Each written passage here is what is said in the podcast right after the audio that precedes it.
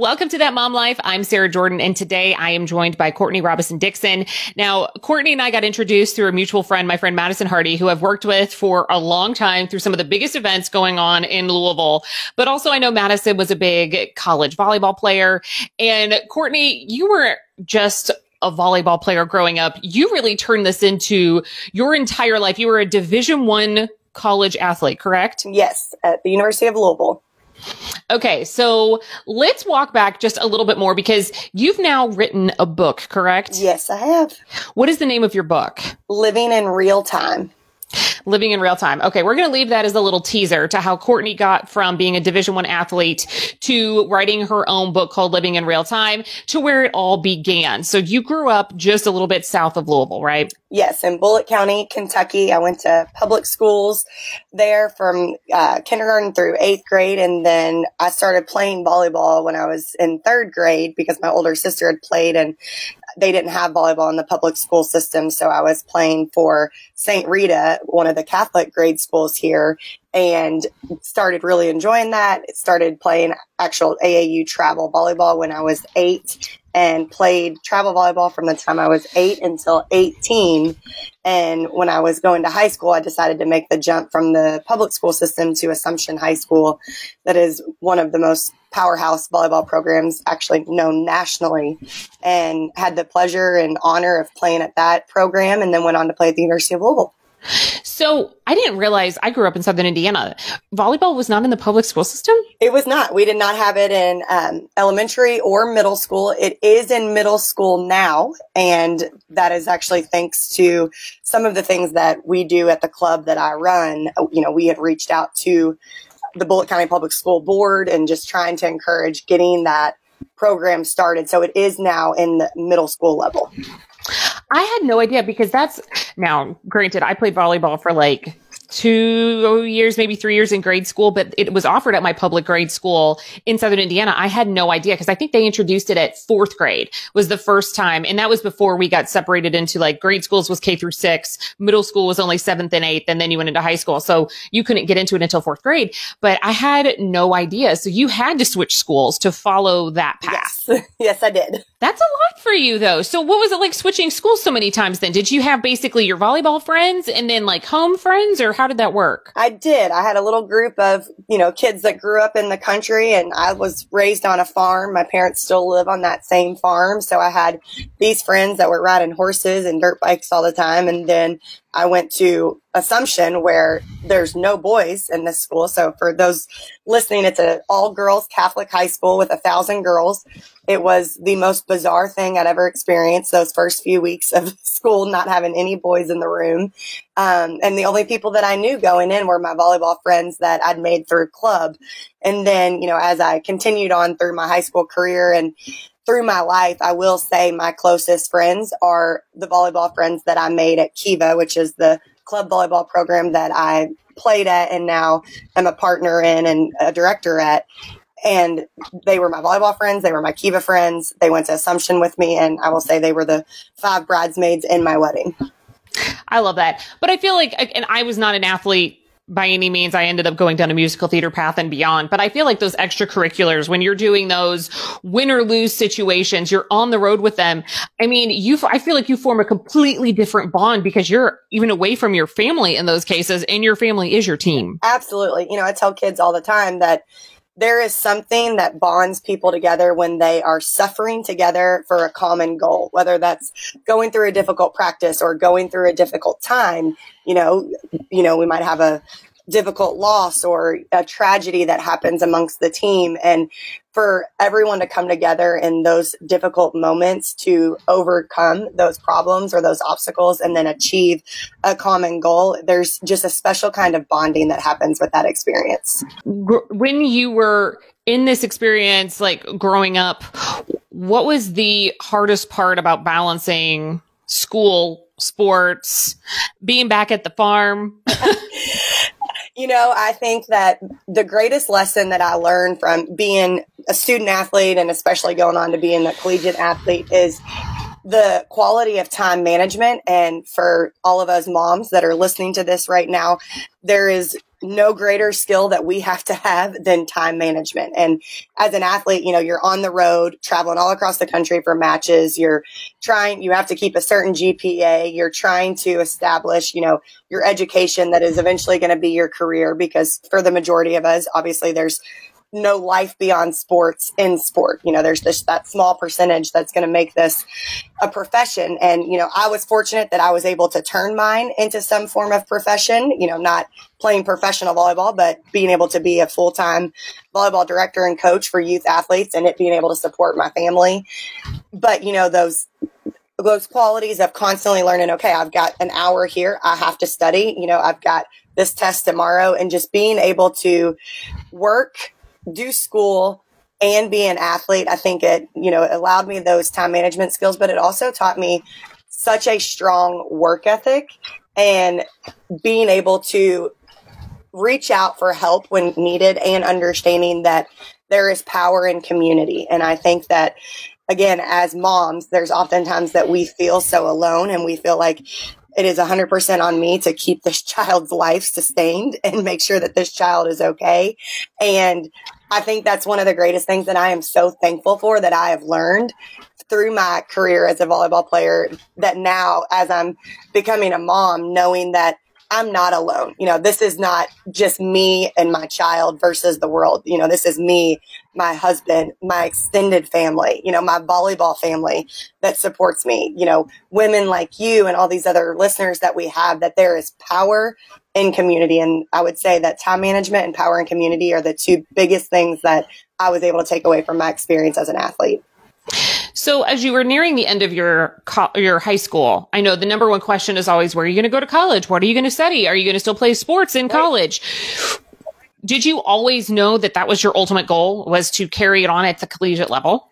I did, and I actually committed as a sophomore in high school to the University of Alabama. And when I was a senior in high school, the coach that I was recruited by and had committed for, she was retiring. So I followed the assistant actually to West Virginia University for a semester and went to West Virginia in the fall of my freshman year. And, you know, was fortunate that I got to play the whole time. It, it was never a playing issue, but I was not happy in West Virginia. And the number one reason was there was no club volleyball for youth athletes that I could coach at. So you know, I knew from a very young age that I wanted to be a coach and that I wanted to stay involved with young women. And I was miserable there because I was not able to coach. So that is why I transferred in December of my freshman year to the University of Louisville, um, began playing there and immediately came back to my roots at Kiva, the club volleyball program that I now operate. Um, it's where I played AAU volleyball and I coached while I was also playing at the University of Louisville. And, you know, a lot of people ask me all the time, you know, they say your greatest passion in life is volleyball. And I say, no, my greatest passion is not volleyball. My greatest passion is helping young women become the greatest version of themselves on and off the court. And that is what I was missing during my time at West Virginia. And, you know, I've been here at Kiva now for, gosh, uh, 10 years.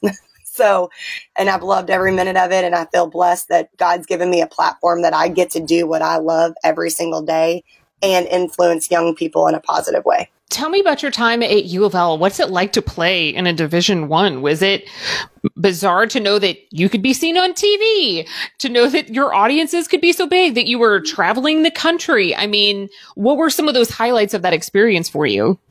You know, there's nothing that explains it better than the word surreal of playing a division one sport but especially playing for your hometown.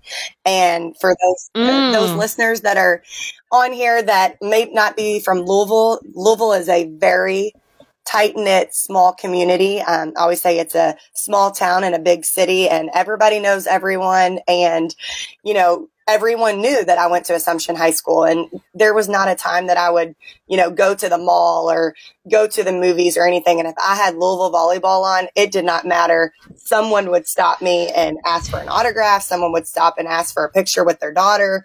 And just to be that kind of hometown hero and no matter if you won or lost, like the city of Louisville is un undeniably loving towards their athletes and towards their sports. And so that was just a surreal feeling to be able to represent not only you know, the University of Louisville, but my city and realizing that I was a part of something so much bigger than myself, which was very rewarding. And, you know, in addition to that, like you said, traveling the country, I remember our first out of town trip, we went on a chartered flight and I was like, what do you mean we don't go through security? I mean, it was insane to me. So, you know, the perks and the privileges that I got to experience and, you know, being treated almost like your royalty, you know, it's just, after I graduated and going back to commercial flights, I was like, well, this really stinks. yeah. So, an awesome experience to say the least. So, do you ever feel like you missed out on anything because of how much time you had to dedicate in high school and college specifically? I'll never forget, I went to U of L as well. I'm an alumni of there as well. And I met several of the U of L cheerleaders because they were in some of my classes. And I remember saying, aren't you so excited? Spring break's coming up. What are you going to do? And she was like, we don't get a spring break. Yep. And she was not from Louisville. So she had come from the East Coast and she said, do you realize that the the cheerleading program at U of L is one of the best in the country. That's why I came here. And I didn't know that at the time. And she goes, spring break is when we start training and we actually work harder that week and we don't get those traditional breaks. Right. And I never realized how much you are sacrificing in a spare time in the traditional college experience sense. So did you ever feel that way? Cause I mean, at the same time, I could only imagine you were gaining also an experience that no one else could receive as well. Exactly. Um, and to answer your question, yes, 100%. There's many times as an athlete that I felt, you know, I'm missing out on so much and sometimes even question, like, why do I do this? And I'll be honest, even today as, you know, a professional running a volleyball club, and there's still many times where I'm sacrificing time with my family and, you know, we travel 18 weeks weekends out of the year. So, you know, I'm gone a lot and away from, you know, my family and m- my experiences here in Louisville. But it is like you said, you do miss out on things. There are plenty of parties you don't get to go to. Um, everybody always says, "Oh my gosh, you went to the University of Louisville! Like, how awesome were the football games, and how much fun was tailgating?" You wouldn't know. I said, in four years of college, I went to two U of L football games because it's the same season as us. So there is so many things that you do miss out on. However, you know, I, I say this to the kids that I coach now. I know that you want to go to that party on Friday night, or I know that right now it seems like it's the absolute end of the world that you didn't get to go on spring break. But the other experiences that you gain is what creates the person that you are. And, you know, you can speak for yourself on this. I'm sure you don't remember every party you went to in high school or college. You remember the experiences and the friendships that you made through your time there. You don't remember those specific moments. And that's what, as athletes, we were so lucky to gain. You know, you got to create these special bonds with your teammates that a lot of those teammates become your lifelong friends. You got to see places in the world and the country that you would have never seen if you were a regular student. You know, we're all poor college students. We don't have money to travel. So you get to see and eat, stay at the nicest hotels and eat the nicest foods and just the experiences that you gain. You know, there's pros and cons to both sides of being an athlete versus a non athlete for sure. You know, that's a very good description of when I think back of my college and high school experience. You're right. I don't remember all like the little minute parties and stuff like that. I remember the big moments. Yeah. And I feel like as a college athlete, you're getting those big, big moments. And not just that, you're even getting to travel the country. I know while you're there, you're obviously very distracted by playing volleyball, but I'm hoping on like an off day during a tournament. I mean, what's, what's funny to me is I've had several close friends from high school go on to play college volleyball. Mm-hmm. And then in college, I met other people. Do you know Ashley and Kelly Potts? I'm assuming if you know Madison, you do. Yeah, for sure. They played here at Kiva with the. Okay. Yes. So I know Kelly Potts and Ashley Potts because their brother-in-law worked with my husband. So it's anyway, like I, I have like watched you all from afar via them the last 10 uh-huh. years. um, and it goes back to Louisville being such a small town and everybody starts to know everybody. So like as soon as you connect one dot, you're in with all the other dots. But I can imagine this. No wonder why these people are your best friends and the people that are in your wedding. And you bring up your wedding. So when did you meet your husband along this path? uh, we started dating in March of 2017, and then we got married in September of 2019. Where did you meet him? His sister and my sister are actually married to two best friends. So their husbands are best friends and they, you know, took us on a triple date. And ever since that date, we have talked and been together ever since. So, and he was also, he's a Southern Indiana guy. And now we actually live in Southern Indiana. And uh, he was a tennis collegiate athlete. So he went to Marian, a small school in out right outside of Indy. So, you know, there was a lot of connection in regards to we had a lot of the same values as regards to family and work ethic and time management. And there's something about athletes typically stick together. I always say that. So you know what though? It's because you guys understand what it took. You guys have similar work ethics. You understand, like you said, similar time management.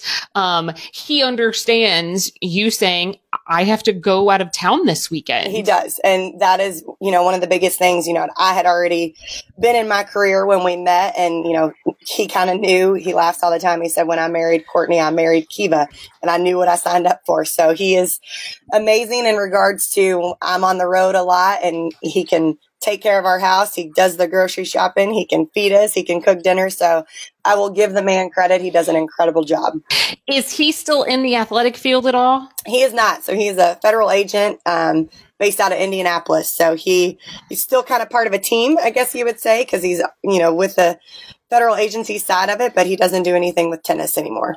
Okay. Does he still play at all? He does not. He plays a lot of golf. Obviously, since you work at, do, since you are at Kiva, do you still find yourself playing volleyball in a fun way?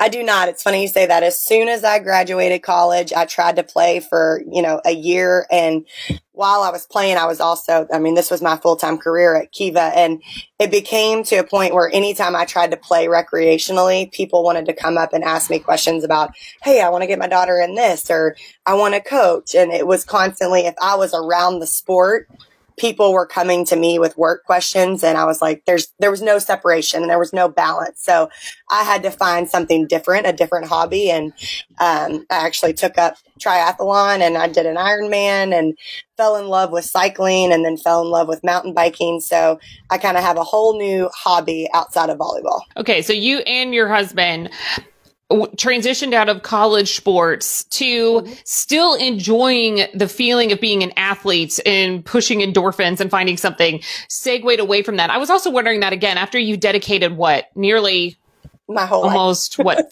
tw- you're you're up until the age of what roughly 23 to or 22 to yep from age 8 to 22 to volleyball, needing a change of pace. I cannot believe you did a triathlon. I have, okay, so between cycling, running, swimming, you would mm-hmm. choose cycling, correct? I would. And when my husband so when you started dating, he was also training for one. So we were training together for it. So it was a blast. So you guys did both compete, or I guess I'd say compete, but not really. You did it together. Yes. Yeah. So we participated. We did a couple of half Ironmans together, and then I did the full Ironman, and he was my support crew during my race.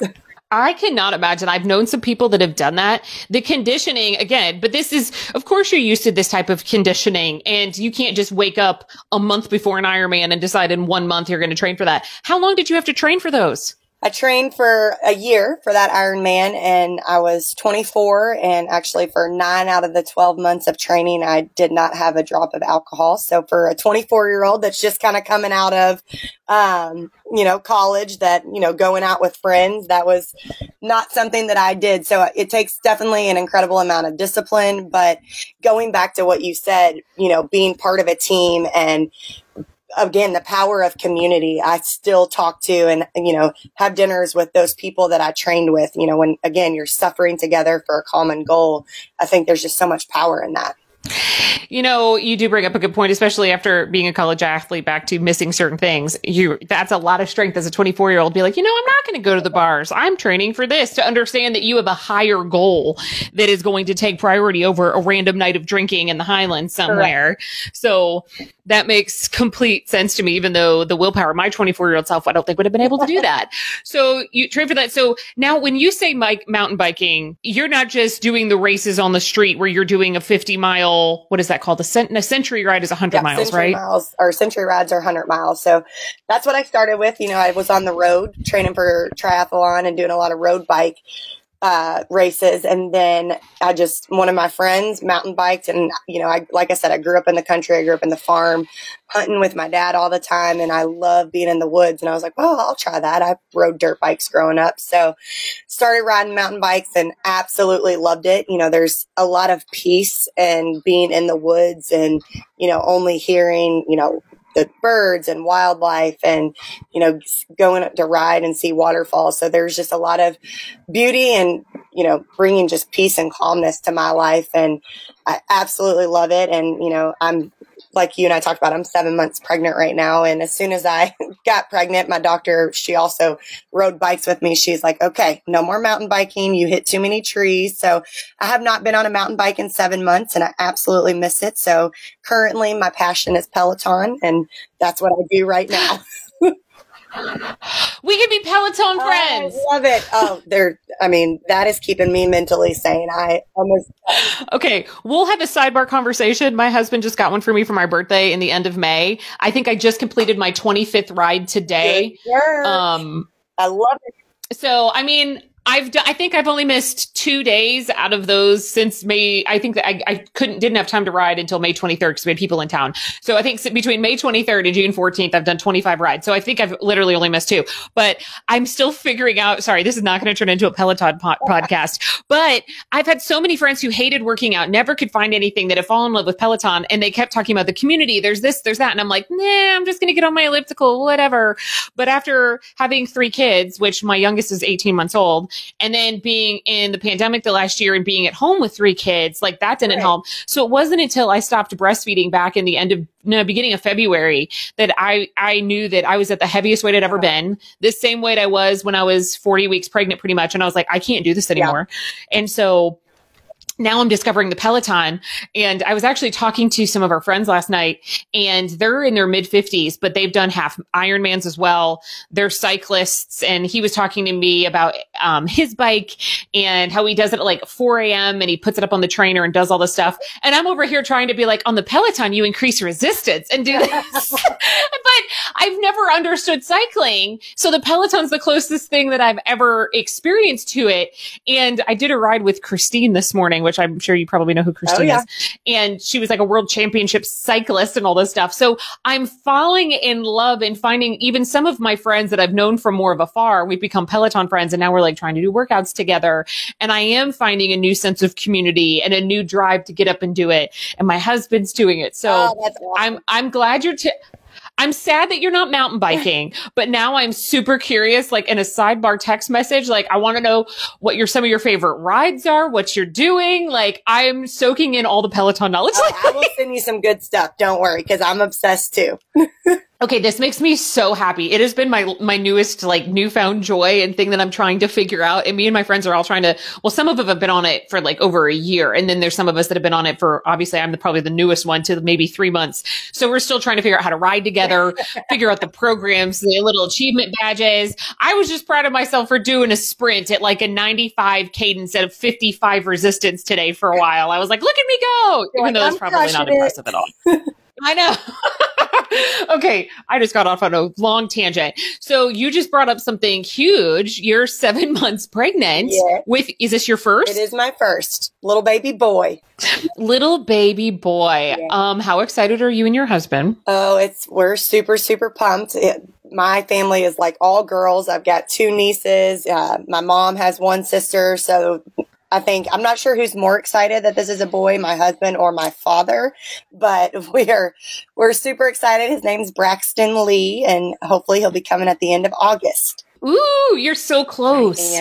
What has it been like being pregnant in the pandemic? I know now it's probably gotten a little bit easier, but either way, I mean, you've definitely been dealing with a non-traditional, I would say, pregnancy just from the pandemic side alone. For sure. Um, and you know, I go to, for those that aren't in Louisville, um, my OBGYN is called Women's First. And it's funny, you know, going into those f- first few appointments, normally the dad would get to go and they for the pandemic, you know, my husband was not allowed to come in, and my husband was like, "Women's first? Is it men's last? Like, what's going on here?" and I'm like, "I know this isn't normal." Um, but you know, yes, we're coming out of that pandemic, but as you know, a new mom and going through, obviously, I've never done this before. There's and there's a lot of things that I had to think about. And because of my career, um, you know, I'm in convention centers every single weekend with 15 to 20,000 mm. people. Um, so there was a lot of discussion about, you know, how are we going to keep me safe? I actually had COVID in August. You know, how are we going to keep this baby safe with my job? Because, you know, obviously work and life was still going on and we were kind of coming out of this pandemic.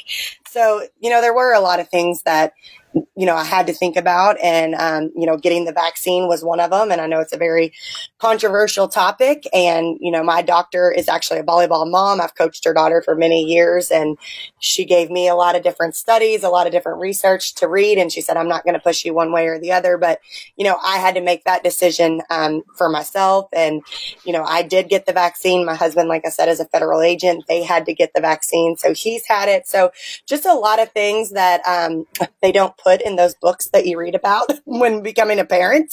Um, I'm like, where's the life mm. manual to being a parent? Because there's not one Listen, there is none because your body's different. Your parenting style is different. Who you are is different from every, every, every other mom. Your baby is different. Each labor will be different. Each baby is different and your body reacts differently each yeah. time. So it, I eventually stopped reading some of those books because they ended up scaring me. And then I was just like, I'm going to figure this out on yep. my own and I know ultimately what my goals are. So that's the only thing I'm going to follow.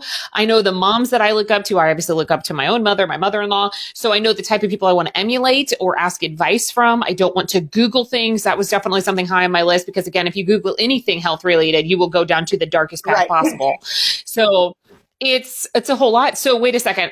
You had COVID prior to getting pregnant. Yes. So, um, had COVID at the end of August and found out I was pregnant um, middle of December. So I had a few months um, in between from having COVID and getting pregnant. Did you have a mild case of COVID or did you have a more severe case at the time? Mine was really easy. I'm fortunate for that. Uh, quite honestly, I was actually able to work out every day. Not sure if you're supposed to do that or not, but I felt fine. Um, so it actually, I coach Assumption High School as well as run Kiva and we had 15 players get it along with me and one of the other assistant coaches. So we all had it at the same time and I was blessed that I didn't have any negative symptoms. And then same thing when I got the vaccine, I was never tired, never, you know, sick from the vaccine either. You know, I I've heard a lot of different stories just from my friends on social media and whatnot. And I've seen like, like you said, almost asymptomatic, no change, completely normal to sinus infection, cold to I've lost losing your taste to smell for a right. week, 30 days, 60 days to I know some people that are what they call long haulers that are still dealing with issues over six months later. Yes. Um, so I am so relieved to hear that you did not have a crazy case of it. Um, I reacted a little to the second vaccine, but we're talking probably 24 hours, if that. And I was determined in some way. I was like, if I go work out, am I some way coursing this through my veins faster than I would be if I sat still. So I ended up, the only thing I noticed when I was working out, I, I, I did sweat a lot more. Uh-huh. Like when I was in that 24 hour window after having the second Pfizer shot. Hmm. Um, I'm still, I'm happy I got vaccinated. I, I personally just feel better when I walk outside. I just feel like I have my own little shield yes, up.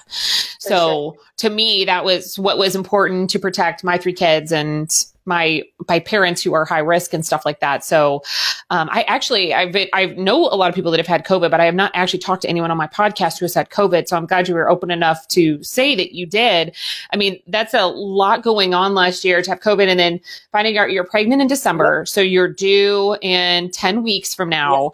Has your pregnancy been nice to you or has this been a difficult first pregnancy? It has. Um, you know, I never got nauseous one time. I honestly did not even really have any of the super tired in that first early trimester. I've been able to work out just the same as I always have. Now I've started to breathe a little harder um, in the later, yeah, in the last few weeks. But you know, I've been able to. I have no crazy cravings, so I've been extremely blessed. I um, have been going through Bradley method classes. I'm. I like to do a lot of organic and natural things. So, um, you know, we are, my husband and I are planning a natural uh, birth and natural pregnancy. So I've really enjoyed getting, we go back to community again, being, you know, with those other moms and husbands that are going through those, you know, learning and, you know, pain techniques to different types of yoga poses and different things to take away pain or discomfort. So outside going to the bathroom every 20 minutes, I can't complain. so I wanted to be natural births on all three of mine. I did end up successful on that once. Okay. Um, and well, the first time, the first time I was like way too far in and I got to a point where I was like, give me the epidural and I didn't like it. Um, but, but then the epidural wore off. So then I felt the whole time I was pushing anyway. The second time I did go completely natural and I would 100% choose it every single time. The third time I tried to go natural, but I got induced early uh-huh. because of a blood clotting disorder. And so my body wasn't as ready to go naturally. When your body is ready to go naturally, again, I would prefer that over the epidural any day. Right. Um, but because I was getting induced early, I tried and I tried and I tried. And then I was like, I can't do this. But then it ended up being a really great epidural that time. The first time I didn't like it. Anyway, the second one, the all natural, I have never felt more that I am woman, hear me roar ever in my life. Yes. because I was like, first, I just grew a baby. And then my body just knew what to do. I felt that baby slide down, pushed her out in like under 10 seconds. It was the craziest experience ever, but it was absolutely incredible.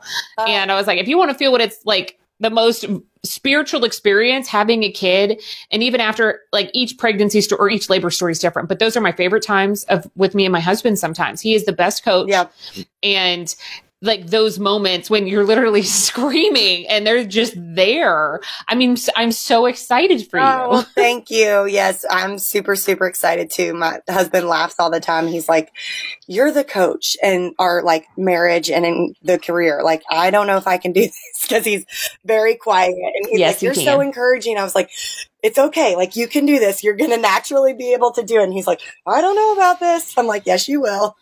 Yes, he will. He will. That's the thing. You can't, it's how are you supposed to properly prepare him ahead of right, time? Exactly. You're not really going to know how even you are going to react in the moment. He will step yes. up. He will just do it naturally as an instinctive way to protect you and his baby. Like it's just the most incredible thing. And again, I'm so excited for you. Um, so good luck in the next 10 Thank weeks you. and um, we'll talk we'll keep on that with that. But i also want to talk about again we teased this at the beginning.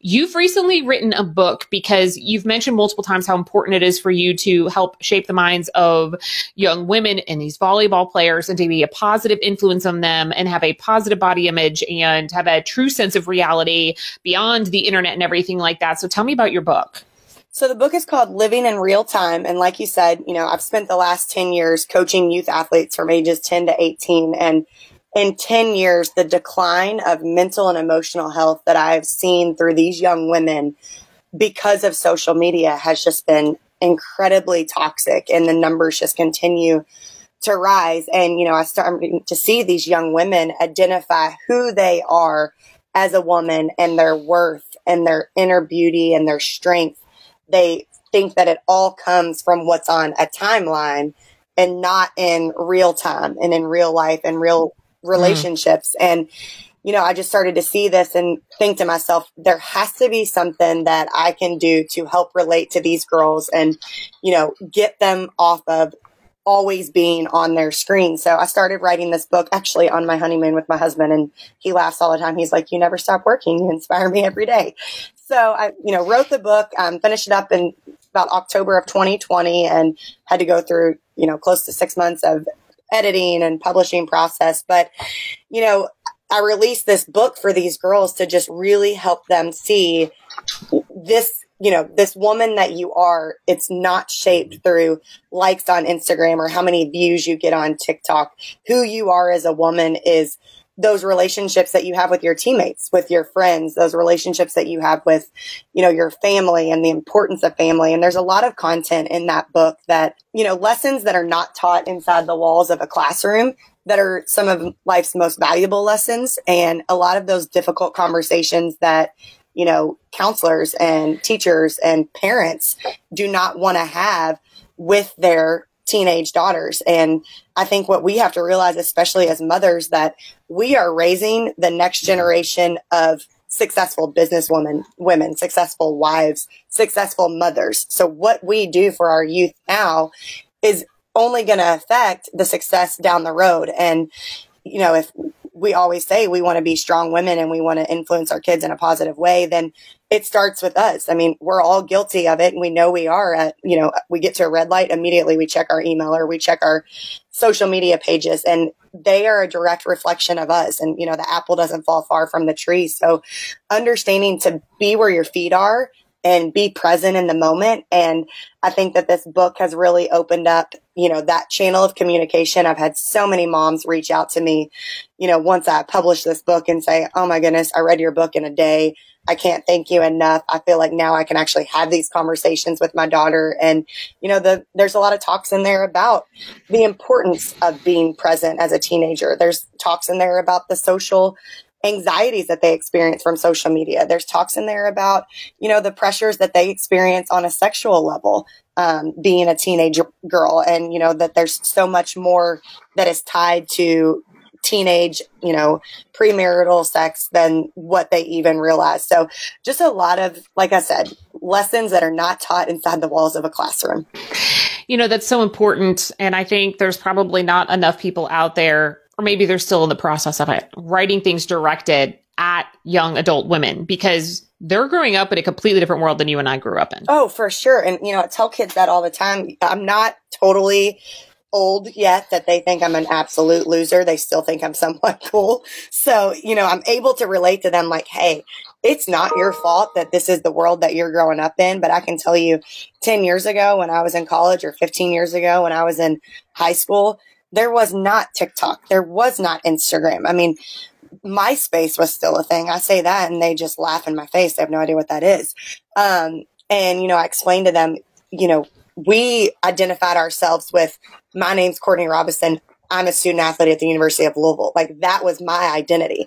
My identity was not, you know, my handle on Instagram and this is how many followers I have and this is how many TikTok views I have that was not my identity. So, you know, it is, they're, like you said, they're growing up in an era that we did not experience. No, and there's so many more pressures and judgment in the comparison, which I know comparisons are the worst. You and I do it. We we're on the internet all the time. We're on social media.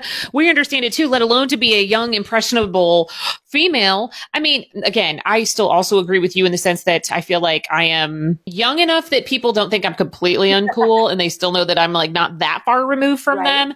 I remember this year at one point my intern said something about 1999 and I was like, what were you doing in 1999? And she was like, being born. And I was like, ah, just kidding. Like, um, I know. But at the same time, she still looks up to me as a mentor. So I'm like, okay, great. You're still looking up to me. We can still do these things. This is great. So I just can't imagine it's like I think about middle school. Middle school is so tough. There's so many changes going on and puberty and people are dating each other now to have all of that on social media, I just, it's hard for me to imagine. And I am so glad that you are reaching out to them and trying to connect with them. And I'm hoping that this generation which based on some things I've seen have started to see through the fakeness of it right. and are searching for something more genuine and trustworthy because they've grown up in a world where they've seen the internet be completely untrustworthy. So it's weird because it's like they are completely seeing a different perspective than we can ever see because we didn't grow up with it our entire lives. We've spent probably half our lives with not even half my, no, I, let me do math almost half of my life has been with social media. Yes. but even when Facebook first started, I mean, like, it wasn't about, it was just about, oh, you're going to college, sign up for Facebook, yeah. connect with your other college friends. It was not, good Lord, YouTube stars and Instagram. I mean, my seven year old has a favorite YouTube star, and I was like, oh, what did I do wrong? Yes. Like, that was my first reaction. I was like, uh oh. Um, but that's the world we're in right now. It really is. And it's just crazy to me. So crazy. And, you know, as parents, obviously, you know, we struggle with this, you know, how much do you let your kids have screen time? You know, when do they get a phone? And I did a webinar a couple weeks ago for parents about, you know, social media and regards to teenage girls, but also in regards to the recruiting world of volleyball. And, you know, one of the parents said, well, how much time should I allow my kid to be on their phone? And I'm like, well, I'm not your kid's parent. That has to be up to you. But I do think that, you know, you want to give your kids that ability to have some autonomy and to be able to have a little bit of freedom. But then there's also, you know, we know what these phones and what social media can do to these kids. So at the same time, there's also, there has to be that line where we, you know, get them away from those things and let them experience life and being present and, you know, going outside and playing like you and I did. I mean, to get kids off mm-hmm. video games to go outside and play basketball at their neighbor's house is near impossible these days sometimes for kids. And, you know, that's just being a kid and what you and I experienced, you know, that we took for granted for when we were a kid. These kids in today's time, they don't even know what it's like to just run down the street and play with a friend. And, you know, I just wish and hope that as parents and as moms that we can create that environment and empower our kids to be present, be where their feet are, and live in real time and not on social media timelines. I could not agree more with you. And as a almost eight year old, six year old, 18 month old, we live on some land as well. And so minus the fact that they're terrified of the cicadas attacking them outside right now, um, they're, they do love their video games and they love their videos, but became, that became such a a thing we needed to use during the pandemic to get through the days of me working from home and balancing school. Yeah. And, but then now that the weather's been better, I'm like, you have to go outside. You have, I go get dirty. I don't care if you get dirty, just don't get the mud in my house. But that's part of being a kid. Cause I agree with you. Growing up, riding bikes with the neighbors and like riding all around the neighborhoods, yes. going sledding in the wintertime, playing hide and go seek outside. I mean, in the summertime, because it, in, you would be doing this at like 9 30 at night, going camping. All of these things I think are just re- ridiculously important to balance out the screen time. Absolutely. And I mean, even my, even my 18 month old has favorite YouTube videos. Again, I realize that I am probably, some people are probably thinking, why are you giving your 18 month old videos? Because she has older brothers and sisters who see them. So it's impossible to leave her completely away from them. She's got brothers and sisters in yeah, front of her. Um, so anyway, it's, uh, it's, I'm so impressed by the fact that you wrote a book. That's a, an accomplishment that you will be able to carry the rest of your oh, life. And for people seeking this book, where can they find your book right now? On my website. So CourtneyRD.com. And, you know, I've got a, you know, section for my book. I have section for my blog page, my videos. I do a lot of different videos and speaking engagements. So it's all on there and they can purchase it straight from there. So let me ask you one last question and, and then I will let you go. What's next for Courtney? I mean, at this point, you have already, I feel like, lived a, such an accomplished life. Now, granted, we know in 10 weeks, you're getting ready to have a beautiful baby boy. Yeah. So, professionally speaking for you, what's next? Are you going to, tr- are you shifting any of your work things right now with having the baby, or do you have like book number two? um, so part of the book, you know, was uh, there is a phase two of it, and the phase two is an online course for the school system. So, you know, I do have the book already embedded into some of the Catholic schools. Um, you know, last week I just met with the Bullitt County superintendent to speak and um, get this book out into the hands of the Bullitt County School District. So, kind of phase two is getting that directly into the school systems, but a lot of the schools also would like to have an online platform for like a six to eight week education phase of the main points of the book. So that is, you know, phase two slash three is creating that online platform for the content of the book as well. That I love and adore. What and then next I see you also going to like at some point conferences and leading conversations and holding up your book. Uh, you, I, you and I are probably the same age and I'm over here like your future's so bright. I don't know why I'm so excited for well, you. Thank you. I appreciate it. That's, uh, like I said, my biggest passion is helping young people and, you know, the more hands I can get the book in front of, the more people and more kids that I can speak in front of and just hopefully if they can get one thing, they can just learn one thing from me, then I would be happy. CourtneyRD.com. Yes, ma'am. That is the website. Get the book. Courtney, I am so glad you and I got to connect today. You are truly an inspiration. And now I'm going to go text you on the side so we can talk Peloton. Awesome. I can't wait. Well, thank you so much for having me. And to all the fellow moms, you know, we are so lucky to have each other. And it's like you said, there is, there's power in community and that we're never alone in uh, this crazy world of motherhood.